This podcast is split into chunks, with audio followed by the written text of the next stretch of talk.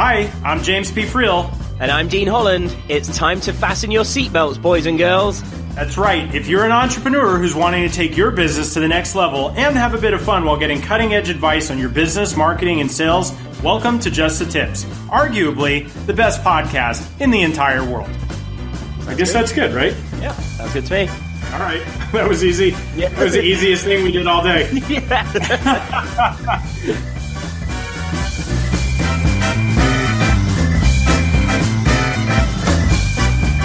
Hey, what's up, everybody? Welcome to another episode of Just the Tips. This is your host, James P. Friel. I am thrilled that you guys are here with us today.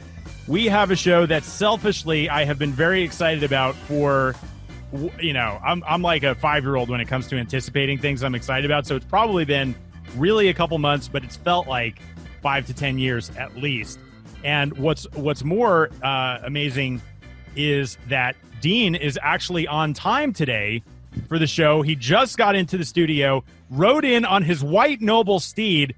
Ladies and gentlemen, welcome to the show, the one, the only bearded wonder from the United Kingdom, Mister Dean Holland. Oh, there we go. There we go. Oh, oh, what's happening? How you doing, James? Good to um, be excellent. here. Excellent. How are you today, man? Oh, I'm very good. Every uh, every week is a good week when I get to spend it with you. I told you this. Yes, but I've never believed you, because generally that's the statement that follows is like, I can't stand you, or why does my life so suck so much that I have to spend time with you? But uh, I'll, You're I'll reading just for, my thoughts now. Yes, for uh, you know, just for keeping the peace and pleasantries. Thank you, I appreciate that. Um, I'll tell you what. So I, I just mentioned a minute ago how excited I am for our guest today and for the yes. show. Because uh, we, we've got somebody who has a wealth of experience. You know, we have a lot of entrepreneurs on the show. Um, uh, Adam, who is our guest, I'm bring him on in just a second. Not only is he a serial entrepreneur, but uh, an academic researcher on business models and and how to actually structure and architect business models that uh, that work, that are sustainable, that give you a competitive advantage.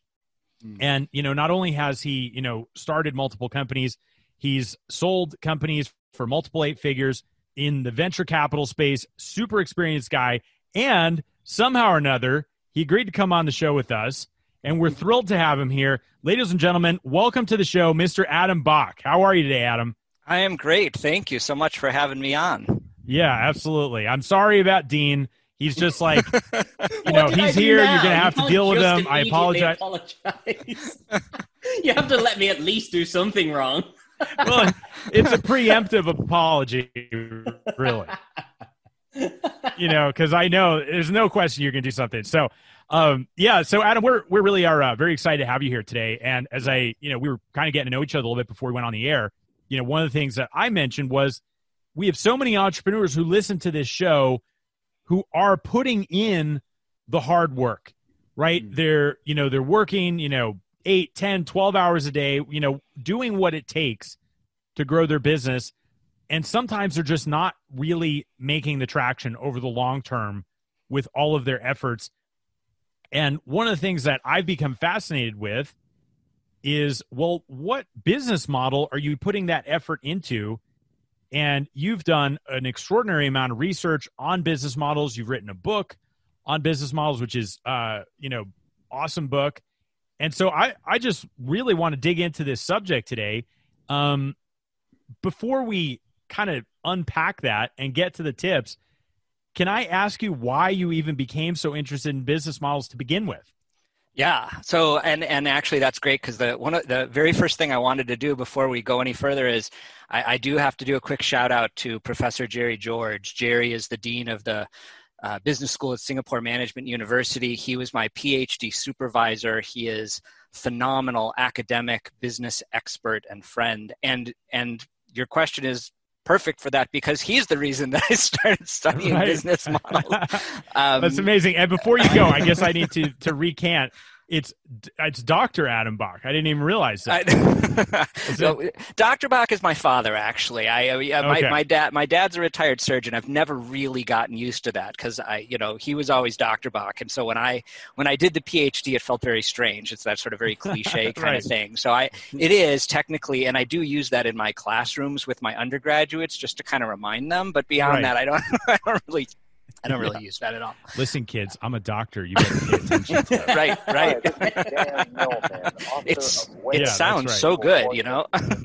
so, okay. So, so it was a, it was inspired by a mentor. Yeah. Then, yeah, guess. exactly. Jerry. So I, you know, I had been an entrepreneur um, coming out of a business environment after an M B A and some engineering experience and starting these, you know, mostly biotech companies really. Um, and had made the decision that uh, I wanted to go back and, and do some academic work um, because, in fact, I'd already written a book with Jerry about academic entrepreneurs because all of my startups were spun out of universities.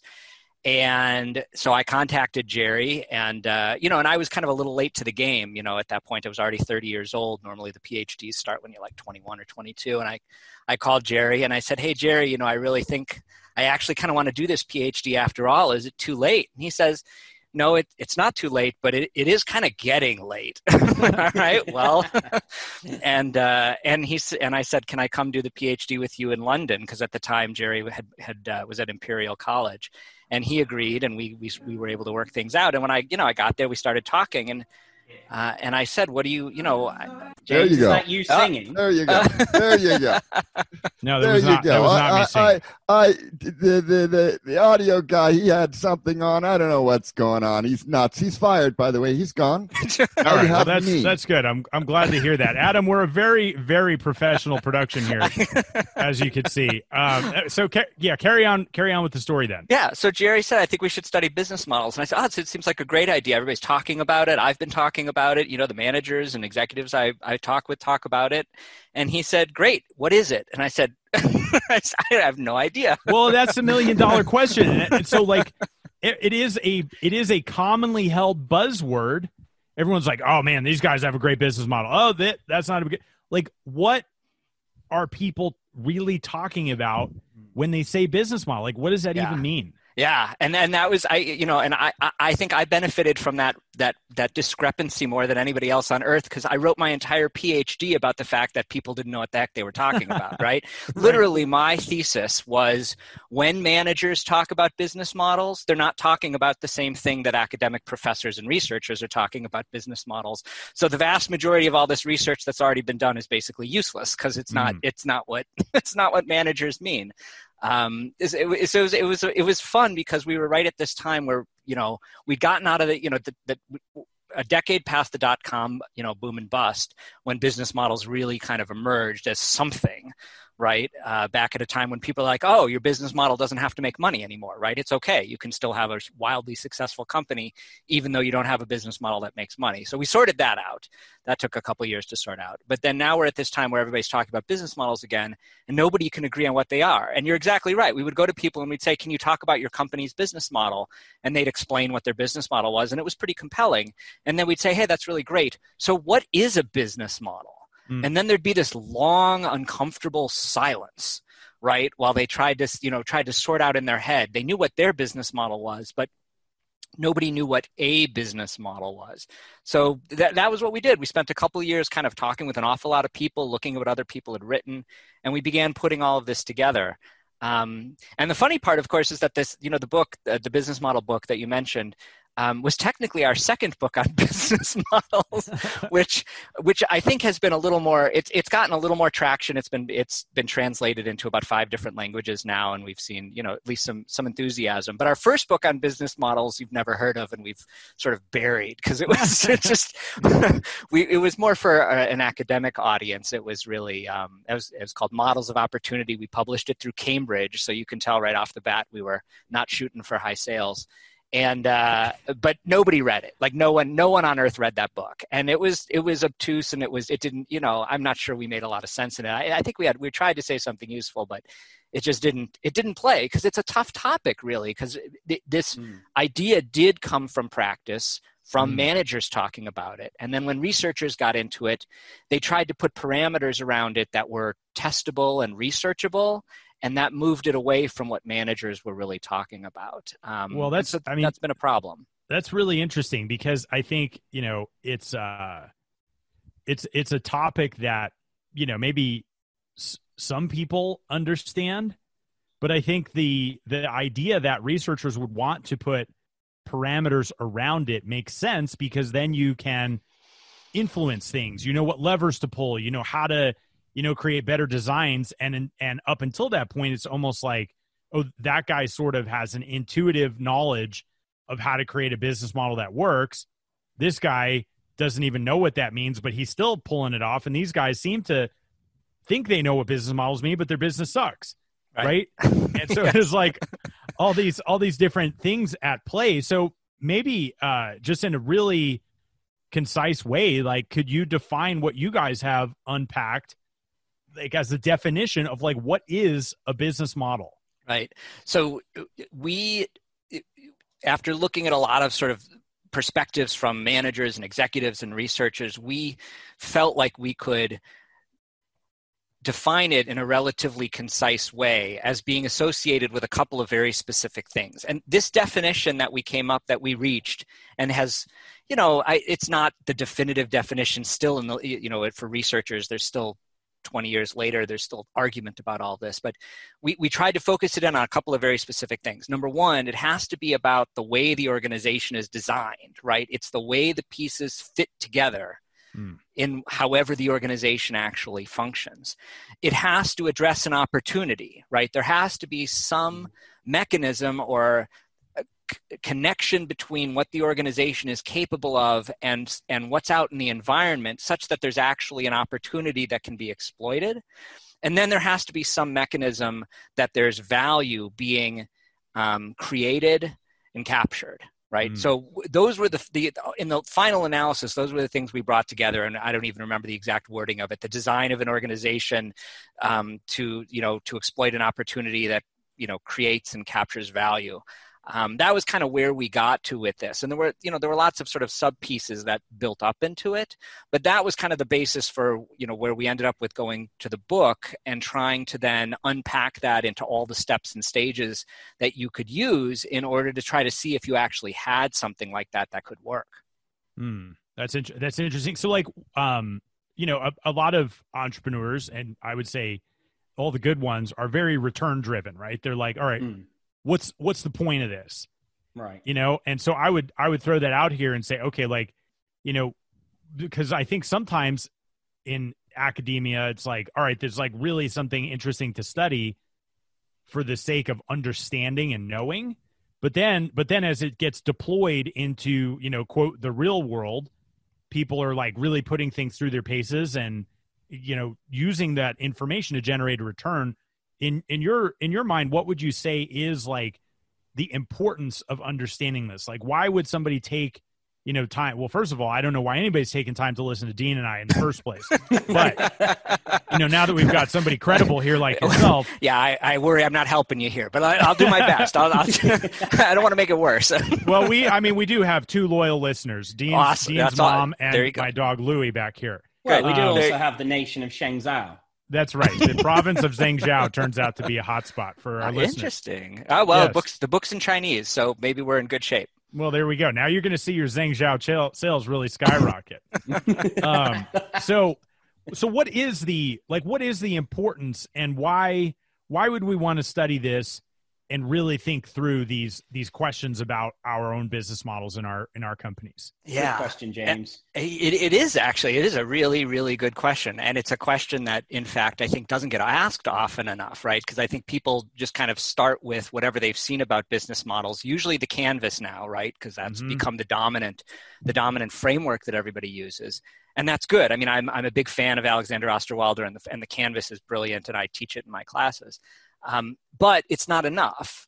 And uh, understanding uh, that this is about how you design an organization. Right? I mean, because this is sort of the funny thing about this is when when I work with entrepreneurs and, you know, having been an entrepreneur, um, entrepreneurs sometimes forget that the organization is just a tool. That's all it is, right? It's just it's just a tool in your tool belt. If you could make the value without the organization, why wouldn't you? Right. Right. Like if it was a pure arbitrage and you could do it from your desk and you didn't have to hire anyone, you didn't have to talk to anybody, wouldn't you just do it that way? The organization's just a mechanism that has certain big advantages to it, right? Like scalability and replicability and, uh, you know, set the, and then of course things like limited liability, which is usually also a good idea. Um, but, uh, we want to recognize that all of these are simply pieces that lead to something that's then very effective, right? And so this aspect of making sure there's an opportunity, making sure that there's a way of creating the value, because if you're not creating value, then either you're destroying value or you're stealing value. And I don't think either of those are sustainable for the long haul. And then you still have to have a way to capture it, right? It's not enough just to say, wow, what we're doing is really valuable for people, because if if it, if it is, but people won't pay for it, you're still kind of out of luck, right? Mm-hmm. Or if you're going to create all this value and then it's going to be exploited by another organization. I'm, you know, I do some consulting work. I'll just give you a quick example. I'm doing some consult. I always, um, I always continue to do a lot of work with universities, and I'm doing work with the University of Minnesota right now for their tech transfer office on spinning biotech companies out. We just had a conversation this last week with this unbelievably cool biotechnolo- biotechnological innovation that for all I know could, um, could cure major diseases into the future. Um, and the problem is that it requires a complementary asset. It requires a technology that's already commercialized and owned in the marketplace.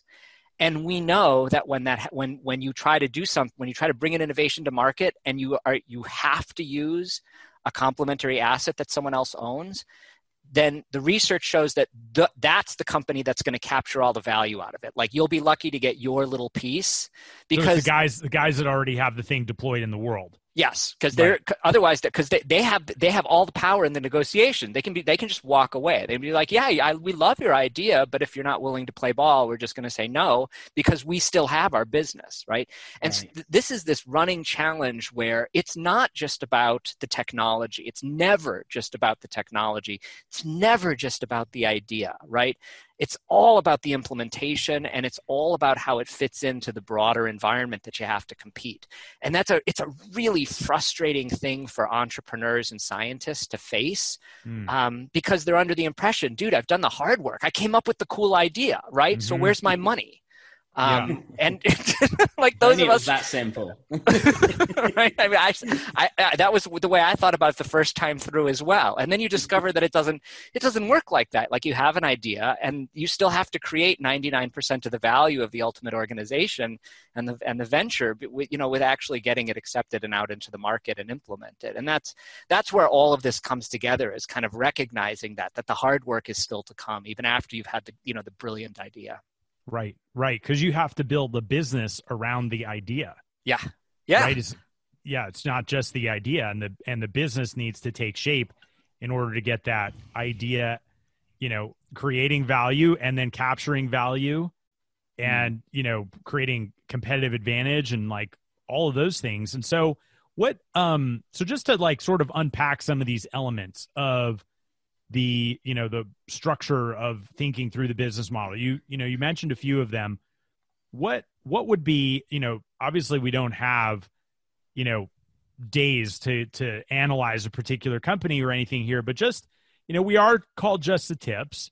This is so, true. Right. It is until we may make a name change called Just the Doug, but that was just, you know, you know, it's, it's, you know, they, that has to go before the committee to vote on that. Um, but, and I, so now that he fired the guy who was interrupting us, like it might, it's still a possibility, but so, so if we're, if we're looking at how to evaluate, you know, now we have an idea, whether it's a new idea or an existing idea, right? Because it doesn't, it doesn't even necessarily matter if it's been an idea we've been trying to run with for a year or two or three or whatever. It's like there's there's different questions and different angles to be looking at this through, different lenses perhaps. What, like, walk us through like the first thing that an entrepreneur should be thinking when they're really trying to evaluate their business model. Sure. Yeah. And, and and I think the first thing is always, you know, problem solution fit, right? So is there an actual problem out in the market? uh, is there and, and does whatever and whatever your idea is, whatever the product is, whatever the service is, does it actually meet an underlying need that you can identify and that customers are likely to potentially pay for? Um, and, and, and the nice thing is that, you know, you can do that in one of the canvases. You can use, for example, Ash Moria's Lean Canvas, which I actually think for startups and early stage is better than the business model canvas, because it mm. does have that problem solution piece right there. You know, before you right. know what the activities are, before you know what the resources of the organization are, before you know what your key partnerships are, that problem solution fit's absolutely essential. But I, I will tell you that the, the reason this fails for so many entrepreneurs in my experience, and it's failed once for me as well, and, you know, for entrepreneurs I've tried to mentor and companies I've seen and, and so on. It's because the impression is that the problem is whatever our technology solves, right? right. That's, like, we, we have this, we have this hammer, dude, there's gotta be some nails around here somewhere, yeah. you know, somewhere, something we can hit with this thing. Right. And you know, that it, it's, and that's the joke I make in a lot of my classrooms is, you know, when you're trying to put a, you know, when you're trying to hang a painting or something on the wall, you know, you don't actually need a lump of metal. I mean, this misshapen lump of metal, that's just a, it just happens to be a convenient thing that most people have. So they use that, right? If you had a magic wand that could instantaneously put nails in the wall without any effort and it didn't cost much to use, that would be preferable, right? Because then right. you can hand it off to someone else or put it in the drawer. And, you know, it's just the, it's, so this is this fundamental, this critical first step, because it's not what you think the problem is, it's what your customers mm. think the problem is, right? Yeah. And very often, those are two totally different things. Like you've noticed that customers complain about the price of a given product in the market. And so you've built something that's a little bit cheaper. And then you go out there figuring, you know, the world's going to beat a path to your door and then nobody buys the damn thing. And mm. it's because you didn't actually figure out what on earth their pain point was. You don't know mm. what they're, you don't know what problem they're trying to solve. And the worst part is you usually can't even ask them because of all the problems with, you know, things like social desirability bias, where people just tell you what they think you want to hear, right? You got to observe them. You got to go out there and you got to see what they're doing and you got to find out what their day-to-day pains and problems are. And then that's how you build a potential solution. And if it uses your technology, fantastic, right? That's, that means you're in a great spot. But, you know, a lot of times entrepreneurs go out and they They they look at the, they finally look at the customer and talk to the customer and observe the customer. And then they kind of step back and go, you know, damn, I've, technology doesn't deal with any of that stuff, right? And and then sometimes they move forward anyway under the theory that they can educate their customers. And that's always kind of a, you know, it's possible, but it's it's a much, it's a whole different proposition because people yeah, don't like to change. Anytime you're trying to change your customers, mm. that's a bad starting point in my opinion. Yeah, that's yeah. that's really interesting, and I I uh, I see I see that a lot. You know, everybody, especially entrepreneurs, like they're like, you know, machine guns for ideas, right? Right. right? It's like like I've got another one. Well, you just had like ten seconds ago, and it's just like it's, it's just like bullets spraying across the room, just all these different ideas. Um, well, I can definitely I can definitely say I've made that mistake in the past. I think I think and I, like I think the honest truth of analyzing it is, I was probably a bit more egotistical driven many years ago, where I thought that. I've had this idea. It's a great idea. Right. And you just deploy all your energy and efforts into creating this vision of this thing because your idea is so wonderful. And then, like you say, then you turn to the marketplace and you're like, oh, hang on a minute. Yeah. This, this isn't quite going the way I thought it would. It was right. great, grand in my mind. Yeah, it's sort of like how I thought this was going to be a fun podcast to do with Dean. And then he shows up wearing a Hawaiian floral t-shirt.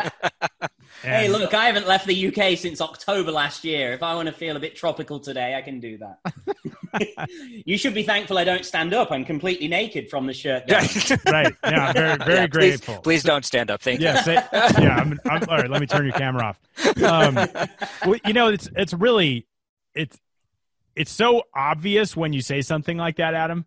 You know, like, oh, make sure there's actually a problem for your solution. But it really is worth repeating, even, you know, even as I think through the different ideas and ventures that I've started, or even just, you know, products within ventures or whatever, it's a really solid reminder. Um, well, the challenge is people don't say it that way, right? So like when you have entrepreneurs who are struggling, they don't say, um, I don't understand why my product doesn't fit this, the, the market need. What they say is, I don't understand why my customers don't see the value in this. right? right? Like I don't, you know, yeah. It's so obvious. Why don't, why, why are my customers so stupid? Right? Yeah. Like, like, you know, I think, I think I see the source of the problem. This isn't going to get better. Right. right. So. yeah. Yeah. That's amazing. And I do think, uh, I do think there are a lot of people who are like, oh, this thing is so good. We'll just educate the world on how good it is. And if that even works, that's a ten or twenty or thirty year effort right. to educate a significant amount of people. Um, yeah. Okay. So, so tip one, problem solution fit, which is simple and brilliant all at the same time. So, okay. So let's say, let's say we have done some research. We have talked to our customers or prospects or the market. We feel like we have a good solution to the problem that they have. Mm-hmm. Now, now what? So I, I think at this point, you do have the option of beginning to put together, you know, one of the business model canvases, right? Um, mm. And in the book, we talked about there being, you know, different levels of complexity you can go to, whether you're, you know, if you're really ready for the full, you know, Osterwalder's business model canvas. Um, I mean, I, I tend to recommend against that right at the beginning. I think the lean canvas is usually a good place to start. You know, we created that little R T V N, even pre-idea canvas, just to identify what your key resources are, the transactions of the organization, the value you create, and sort of the narrative that holds it all together. But I, I and, you know, and, and all, you can use almost any one of those to begin laying out the ideas. Can you tell? Um, can you just uh, elaborate on R T V N? What is that? Was that stand sure? For? Yeah. So R T V N is resources, transactions, values, and narrative. And and this came out of our research, you know, and I always I always hesitate to dig too far into sort of the, the academic side of this. But we, um, so this came out of, you know, when Jerry and I were looking at this and thinking, you know, it doesn't seem like anybody knows what the heck this business model thing is. And Jerry is just a brilliant entrepreneurial academic because he recognized that that meant that there was theoretically a market for academic research on business models, right? Mm-hmm. And so he's an he's a tremendous entrepreneur, sort of think, entrepreneurial thinker in his own right. That's like real meta inception stuff, right? It there. really is, yeah, right. Yeah. And I didn't get it at the time. It took me a, a good seven or eight years to figure all of that out. Um, yeah, he was very patient. um, but, but so the idea being that we what we did then was we looked at all of what had been published. I mean, we read. I don't know, we read, you know, we read like a thousand papers that had already been published about business models at that point to see what, you know, what academics and, and, and, um, and practitioners were at least claiming business models were about.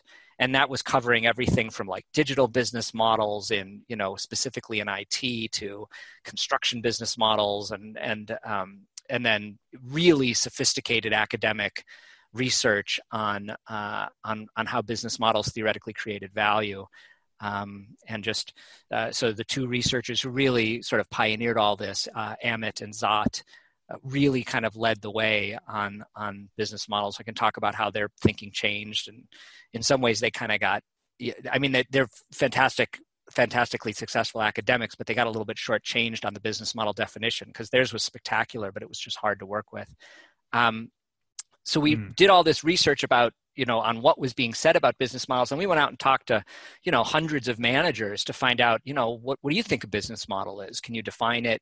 We gave them examples. We let them try to pick through definitions. You know, we handed them academic definitions and asked them if they could figure out what they meant. Um, we got a lot of, like we got a lot of funny. Cards. Yeah, we were, seriously, it was actually flashcards. We actually handed, I had like sev- the seven definitions that we'd found sort of most commonly cited in the literature. And I just handed them to managers and said, do you understand what any of these mean? And they were just looking at me funny. Um, so, so that was my introduction to academic research, really being looked at funny a lot. Um, and so we, and and so what we did then is we we did basically a, a meta-analysis where we said, here's what everyone is saying. Um, how can we generate patterns out of all of the things that they're saying? And out mm-hmm. of that came these four areas: the resources of the organization, the transactions that the organization, the venture participates in, the value it creates and the way it creates that value, and then the narrative that sort of they tell each other internally or externally that sort of holds all of that together. Um, and so we just, so out of that, we just said, you know, these other canvases are awesome, but if you're pre-idea, if you're basically at almost the pre-idea stage, like you just have this glimmer of an idea, you've thought of, you think there's a problem out there and you might have a solution for it. You've come up with a way of changing how a current business runs. Um, then maybe just a really simple piece of paper in which you list out what you think the key resources would be. That is, what are the assets, capabilities of the organization that are useful, right? So Google has the page, PageRank algorithm, right? And Walmart has its incredibly efficient distribution network, right? And Southwest has really well-trained employees who are cross-functional and um, and they only buy one kind of plane so that everybody can work, you know, on any on any flight. Um, and you have companies uh, that have specific intellectual property that no one else has, right? So those resources and capabilities that come together, um, the transactions, who does it interact with? Uh, who who would be involved in actually producing the whatever it is that you end up selling? Mm-hmm. Um, how does that transaction actually take place? And then how is that value created? What is the what is the customer actually getting? Are they getting a thing? Are they getting convenience, right? So much of the consumer world is built not around the thing you get, but how easy it is to get or how easy that thing makes your the rest of your life. Mm-hmm. Um, uh, and then what is the narrative that pulls all this together? Like, why is it your company that could do this? Why hasn't it been done already? How, how what what is the story that suggests that if you could link those resources into transactions and create value, that there'd then be a successful entity that could compete in the marketplace. And that can be a pretty fast process. I mean, that is like a twenty, thirty minute sort of activity you can go through just to identify those different elements. And that's really, you know, a highly simplified way of plotting out where your business model is going to have to be eventually. Well, um, that's...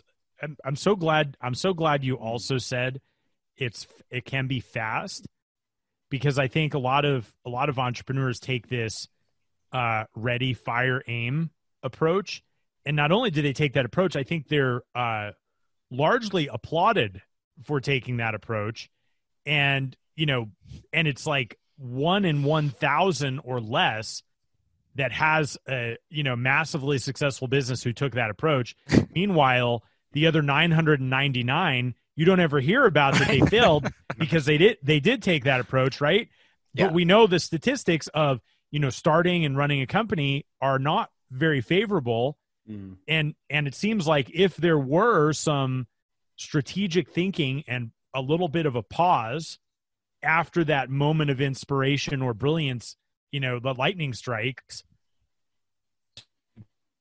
yeah, go through something like this, we could probably say no to things that wouldn't work a lot faster instead of investing, you know, tens or hundreds or millions of dollars and massive amounts of time before we're just like, oh, I wish I had thought about this. Yeah, absolutely. Right. No, fail fast. You've got to think that way, right? You've got to, you've got to have all of the processes in place to make sure that, you know, you're looking actively for all the reasons that it isn't going to work. And, and you're, you, the comment you made was a hundred percent right. I actually say that in my programs with executives who are trying to do to be intrapreneurial. I say it with my students in the classroom. I'm like, wouldn't it be nice to know this isn't going to work now before yeah. before yeah. you've spent a quarter million dollars of your friends and family's money, and then you yes. have to go back to them and say, hey, you know, I could have figured this out last year, but you know, hey, sorry. sorry, and, I was excited. I, and yes, that's exa- you're, that is exactly right. I got excited yeah. about it. And I wasn't really, yeah. I, didn't, I didn't think it through, and I'm really sorry. But I have this new idea, yeah. right. yeah, which is right. totally going to work this time. yeah. How many times are you going to be able to dip that bucket in the well? I don't right. know. Yeah, yeah. So, but I, it is worth pointing out that, I mean, this, the lean framework, you know, not so much the fire aim, but, you know, the build, the prototyping, I think is an inc- it, it, it beautifully complements business model thinking, right? It just, you just have to do it in the right way. Um, and it's kind of this, pers- you know, the comment I made was you, you put all these ideas down, maybe it's the R T V N network, maybe you do a lean canvas. That could be a viable business model eventually. Um, putting it on paper doesn't make it a viable business model. Like I have a lot of students and a lot of entrepreneurs who who draft up a business model because that's what the books tell them to do. Yeah. And they're like, look, I have a viable business model because I got it all down on paper. And I'm like, yeah. that's a, yes, you've, that's a piece of paper. Congratulations with writing on it. I love it. It's like a map. I, it's fantastic. Yeah, but it but looks it means, really good. It, it, it totally does. Sometimes they have drawings. Some of the more artistic ones use colors. I love it. Right. It's great. But Smart it's use it, of font change. Yeah, throw a little finger paint on there, and you're like re- ready to rock and roll. Uh, and and it's part of that same excitement, right? You kind of because it, it, it, you feel like you've made it more concrete, right? You you really feel like you have. The the the, the thing I do with a lot of my entrepreneurs, I am so going to get myself in trouble here, is um, so years and years ago, before he decided to run for president. And before all sorts of other things had happened, Kanye West put together a business model, sort of. I don't know if you ever saw this. If you haven't seen this, this is such a digression that's going to, you know, you'll, but it's totally worth it. Stephen Colbert did a fantastic uh, sequence about it um, years and years ago. This was right after the whole Taylor Swift Grammy mess. Right. Um, and Kanye had this, I, he basically, the name of the venture was Donda. And it was, and he he put a, a little canvas together. It wasn't actually a business model canvas, but it was for all practical purposes the exact same thing, right? It was, here's a list of ideas that I'm going to put together, and this is going to be a viable business. And then the upshot was that he went to Twitter and started asking people for money. Right. He's like, hey, Mark Zuckerberg, I could really use a billion dollars to make this work. like, like, that is a damn good pitch. Like if I if that worked, you know, you've only got to work once. Right? Yeah, that's right. Right. Yeah. um, but the problem is, is that this is where this process this that Kanye did is what a lot of entrepreneurs do as well, which is they put the stuff down on paper and it's so vague. Right. So like. Kanye's Donda business model in, I mean, it had some really cool stuff on it, you know, like, I don't remember, seven screen movie experience, but it also had stuff on it that was a little less compelling, like cars. Right. And you're like, yeah, okay. I mean, sure, but what? Um, and this is what we run into with a lot of entrepreneurs when they start business model canvassing is the stuff they put down on the canvas is really painfully vague. Like it's, it's, and it's, it's not just vague, it's untestable. And that's really where these things fall down, because the way you complement business model thinking is with lean thinking about getting something fast and cheap and simple that still allows potential customers to say, oh, I could use that, or mm-hmm. I don't get it. Like, mm-hmm. why are you showing me this? Right. I don't need that. Um, and that's that bridge, right? We, tr- we try to talk about this in the book a lot, like that bridge between the piece of paper, which you're all, you know, you've, you've, you've sort of poured your heart into, um, but is really honestly worthless. Um, and an actual viable business model is whether or not you've tested, whether you've done any kind of testing at all with partners, customers, industry experts, right? Getting something in front of them, even if you just put the canvas in front of them mm-hmm. and say, here's what I want to do. Like, do you, would people pay for that? Or would you pay for that? Or, um, and that's where those things come together, right? And that's where you, you do want to use that, not fire aim, but, but build and then measure, right? That's mm-hmm. that, that key difference. And, and when I see entrepreneurs do that, when I see them quickly get something in front of potential customers, um, I, I, that's when they get the really useful information. The sad part is half the time they don't, they still don't listen to it. I mean, I can't tell you how many times entrepreneurs right. do that, and then they get the feedback from their customers, which is, I don't really want this. And you know, then you, and then sometimes they're, you know, the because they're just so bought into, they're so oh, emotionally. We must have asked the, the wrong people. I asked the wrong people. I asked the wrong question. Adam didn't really know what he was talking about. Like, there's all sorts of great excuses for for when that happens. Um, and and having been there myself, like my first venture that failed, I, it's hard, right? You just you're mm-hmm. you know you know it in your deep in your soul. You know this idea is going to work. It's yeah. just no one else gets it, right? Yeah, fools, right? It's yeah. amazing. Well, I was, you know, and that, I th- I think that sort of leads to the, you know, the question I was going to ask is like, you know, how do you know when you have a good business model? And is it, is it through that iterative process of, you know, that's really interesting that you said you even just share the canvas or the framework with people and kind of like, I guess a, a discussion at least is better than not having a discussion about oh, it. Oh yeah. Right? I actually really like that, that, that, that thought process. Like I have this idea, like, would you pay for it? You know, mm-hmm. like, is this something you would buy? Like, would that be of value to you? I, I like that approach. Yeah. It's interesting. How do you think that you mentioned, um, you know, kind of basically you said uh, like social bias or something earlier, but, or as I would put it in layman's terms, people pleasing and unwillingness to have conflict. Yes. Um, a lot of people might say, oh yeah, that sounds really cool. And then, you know, you sort of build something and oh yeah, yeah, I'm not going to pay for it. Right? Yeah. Yeah. It's and it's and it's a challenge, right? And and in, and and half the problem is who we ask, right? So you know, I always point out, I point out to students, it's not it, it's not going to work to go to your parents and tell them about your idea, right? That's not gonna, that is that just does not help, um, because you know they're biased. They I presume like you, um, so and if, and if they don't, if that's if they don't, that's a that's a topic for a different classroom. Like right. I don't deal, I don't deal with we don't deal with that particular problem in the business school. You're on your own. Um,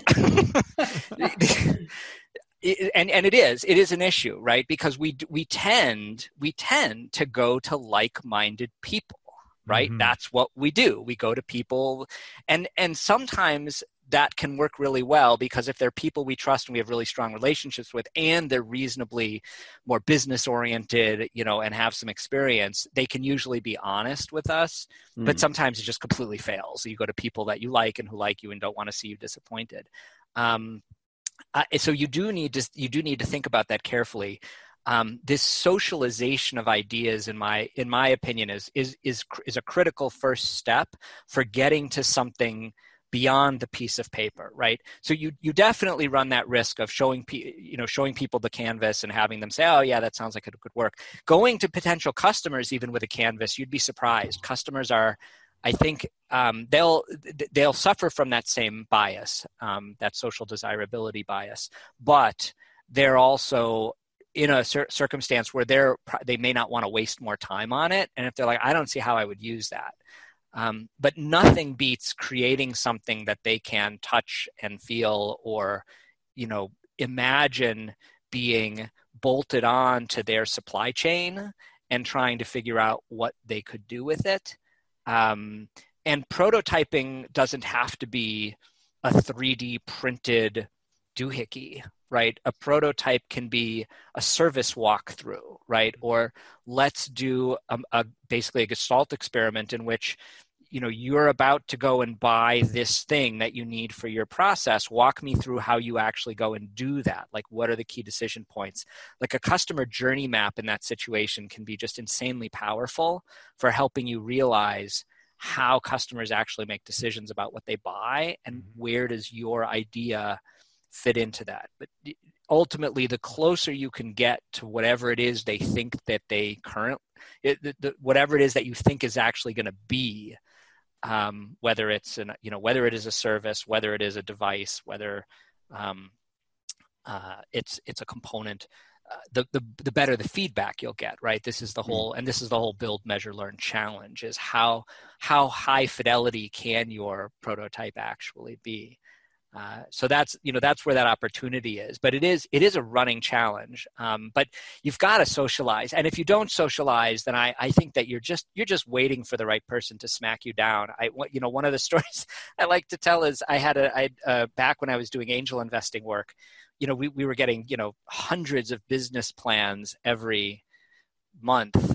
And I got one that was so vague. I mean, it was a really cool idea because it was, at the time, it was around cybersecurity, you know, and back in two thousand one, that was, you know, cybersecurity was, that was a new topic, right? And so here was someone who was actually thinking about this and had a little bit of online, you know, um, experience at a very early stage. But the business plan was really, really vague, and it was really hard to understand what he was talking about. I mean, I could see that there was something there, but I couldn't figure out quite what it was. And I called him and I said, you know, I got this. And, you know, just the fact that I'm calling means that there's some interest because we reject eighty percent of these without a call. Um, but your plan's really vague. So can you tell me more about it? And he said, no. oh. like, uh, like, no, that's all of the thinking that I have in this, or like, that's an awesome response. Right. And I said, why not? And he said, well, he said, you know, two reasons. One, I'm concerned you might not understand it. And two, if you do understand it, I'm concerned you might steal it. And my response was, well, then it's clearly not robust enough for us to invest in. Thanks.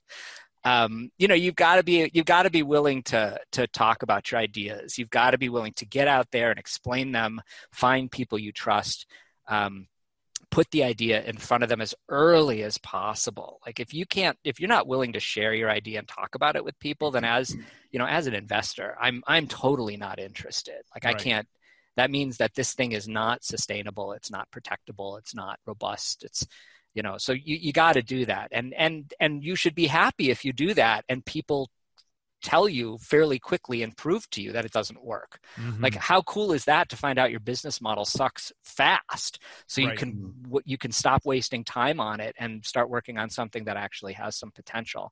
But it's tough as an entrepreneur. That's really, you know, it's mm-hmm. hard. The first couple times you go through this process, your ego gets bruised and you take it, right. you know, you take it personally. It was my idea. You're not criticizing my idea. You're criticizing me. Mm. Right. That's yeah. hard. Right. And I, I, I work with my entrepreneurs to try to prepare them for that. It isn't you. It's just the idea. You're not the idea. You'll have, this is just your first gig, right? It's just your first gig. You're going to have lots of gigs, you know, and hopefully one of them will hit and you'll buy that island in the Bahamas and you'll buy me that motorcycle I want and, you know, and yeah. we'll all be happy. Um, but it's just your first gig and you can't, you, if you can't separate the emotional, if you can't separate the idea from your ego, you're already in trouble. Yeah, that's, that's, I think that's a really good point. That's a really good reframe too. It's a, mm. if, if your thing gets squashed early on, like that's a victory because you don't have to invest time and resource in, you know, building it out and all that other stuff. And it shows you the flaws there. So maybe you can strengthen it, right? Yeah. Um, you have a, a cool acronym um, in your book about resources called SHARP resources, yeah, which I, which I really like. Can you um can you kind of let everybody know what, because you, you said, you know, the whole R T V N model, you know, one of the most important parts of that is resources, right? It's like, okay, what do we have? And then you go on to define that further and use this acronym SHARP. Like what what does that mean? Yeah, so I, I mean SHARP itself um, talks about, you know, the resources being specific, S, um, hard to copy, rare, uh, and then precious uh, was the, the the final word. I, I have to be fair here, though, um, because although the, you know the, the work we did helped develop that, resource theory and strategy has a comparable framework in which it talks about this idea that you can generate competitive advantage based on resources. And this is a long-running re- framework within the strategic theory field. And I'm sorry to be an academic just for a moment here, but it's important to, you know, recognize when other people have done work. That was pioneered by uh, researchers beginning with Jay Barney. Um, the problem was the acronym they chose was so difficult. To, the acronym they chose is V RINE, V R I N E. And then years later, they were able to dramatically improve that by changing it to V R I O, V R I O. And I have tried repeatedly to, to help people in the entrepreneurial framework to sort of work with that. And for the book, we decided it was time to just, we just decided, look, this is business models, not strategy. It's fair game to come up with our own acronym that we think is a little bit easier. Just, just, you know, if nothing else, just for people to remember. The idea behind this is pretty straightforward, right? A resource creates value for a business model based on certain characteristics, right? So if everybody has it, then it's a commodity and it's not really that valuable. And this is mm. where people get tripped up. They're like, oh, well, I have a computer, that's valuable. Well, yeah, it's valuable in the sense that it's worth money, but it's not hard to find, mm. right? It's not, um, anybody can get one and it's worth a certain amount of money, but you know, you can always raise more money.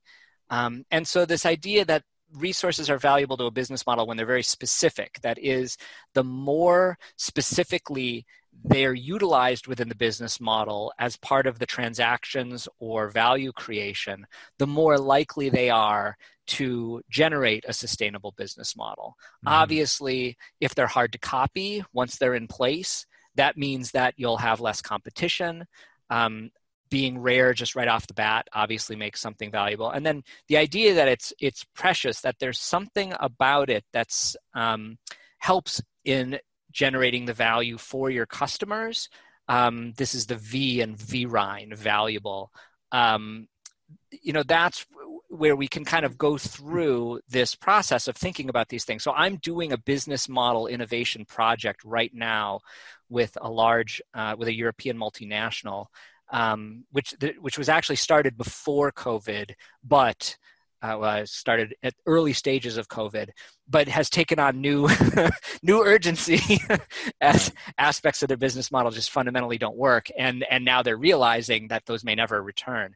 Um, and w- literally today, they sent me their SHARP analysis. So I had asked them to compile a list of resources that they felt fit into this SHARP analysis. And it's really hard to do that if you're a big organization, right? Because your instinct is, you know, you just list out all your physical assets. But assets can be tangible or intangible.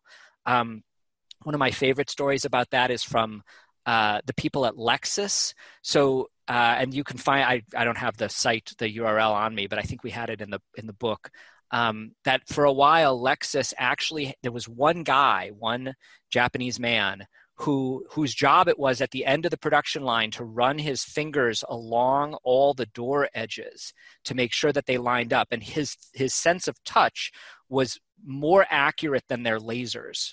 Wow. Somehow. Wow. And when they, when Toyota brought their first, or I remember if it was Toyota or Lexus, brought their first manufacturing facility to, to Alabama, they brought him. Hmm. And it was his job, as the cars were first coming off the line, not just to check, but to begin training the other people who were going to take over, because he didn't want to live in the U S forever. Um, those kinds of intangible capabilities are what often gets missed, especially at the early stage when you're first starting this business model. Like, what is it that we have that's actually valuable? Sometimes it is just the idea in your head. Sometimes it's your key pe- your key person's ability to network and understand customers. Um, it might be you have a unique relationship with another organization that, you know, that can be exploited in some way. Um, But going through this process of really thinking about what the key resources are and how the business model will actually use them is incredibly powerful, because it'll almost also almost always identify gaps in your resources. Mm. What are we missing? Like, what are we going to need in order to be able to actually produce this device or produce this service consistently, right? Not just once, but consistently for each of these customers, and ensure that they're getting that value out of it. So the SHARP framework was simply, you know, like so many acronyms in business, it's it's meant to be a quick shorthand for helping you walk through what are the resources at the organization that are going to really make a difference, whether they're financial, human, physical, knowledge, whether they're tangible or intangible. Mm-hmm. Um, and so that was the idea behind it. Um, Well, and and, and it, res- it seems to resonate with people. And I think it's useful in the business model canvas perspective, if nothing else, for just requiring that you sit down and, and walk through that, because it'll also tell you a little bit about your cost structure. Yeah. Yeah, absolutely. That's uh, that. I think that's really good. If, if it feels like it puts some definition around an otherwise mm. sort of uh, nebulous topic, like, okay, you've got resources, and it's like, well, yeah, like, you know, I've got all these different things. What, what's actually going to be part of the value? Um, one of my, one of my early business partners wrote a book uh, called Driven, and he, uh, he, he considered uh, something like that to be the genuine asset of the business. Like, what is the genuine asset, you know, behind this business? Um, so yeah, that's, that's amazing. Um, Dean, uh, you know, I had planned on hogging the mic and selfishly asking Adam all the questions that I want to ask him. But I'm also aware that we're actually getting close to being out of time here. So, my British friend, I feel like I should. Uh, oh, and, and Doug just said we're starting the outro in one minute. So, okay, make it fast. Well, no, I, I, I would just say, uh, no, it's been an awesome show. I, I think one of the things that, that we've spoke about here that, that really resonated with me most is like dealing with the steps of dealing with a new idea when when you get that idea. You know, I, I can definitely look back and say the amount of times when I get an idea and it's like I've just been passed the baton and I run and I'm just running so fast. I'm like, I've got this great thing. So yeah, I think you've given something for anyone in that situation, which probably all of us at some stage, to really consider and, you know, take positive steps in that direction. So I appreciate sharing that. Helps. Yeah, that's, that's amazing. So, so Adam is, uh, you know, I, I bought your book off Amazon. If people want to read, read the book and dig a little bit more into the topic, is, is that the best place for them to go? Yeah, it is. And, and there's the biz model book dot com website that has most of the resources, nice. including the free work, the, all the worksheets from the, from the book.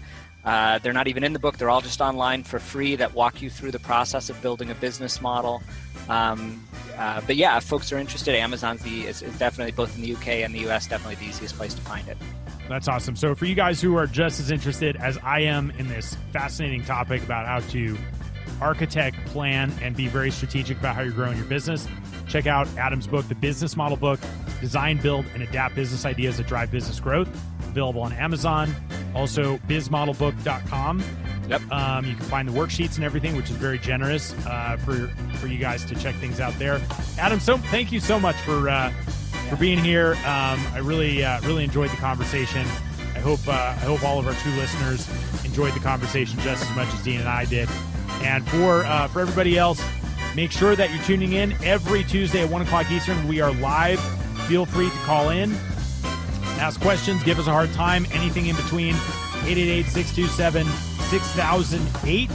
And for past episodes and shows, visit us at just the tips show dot com.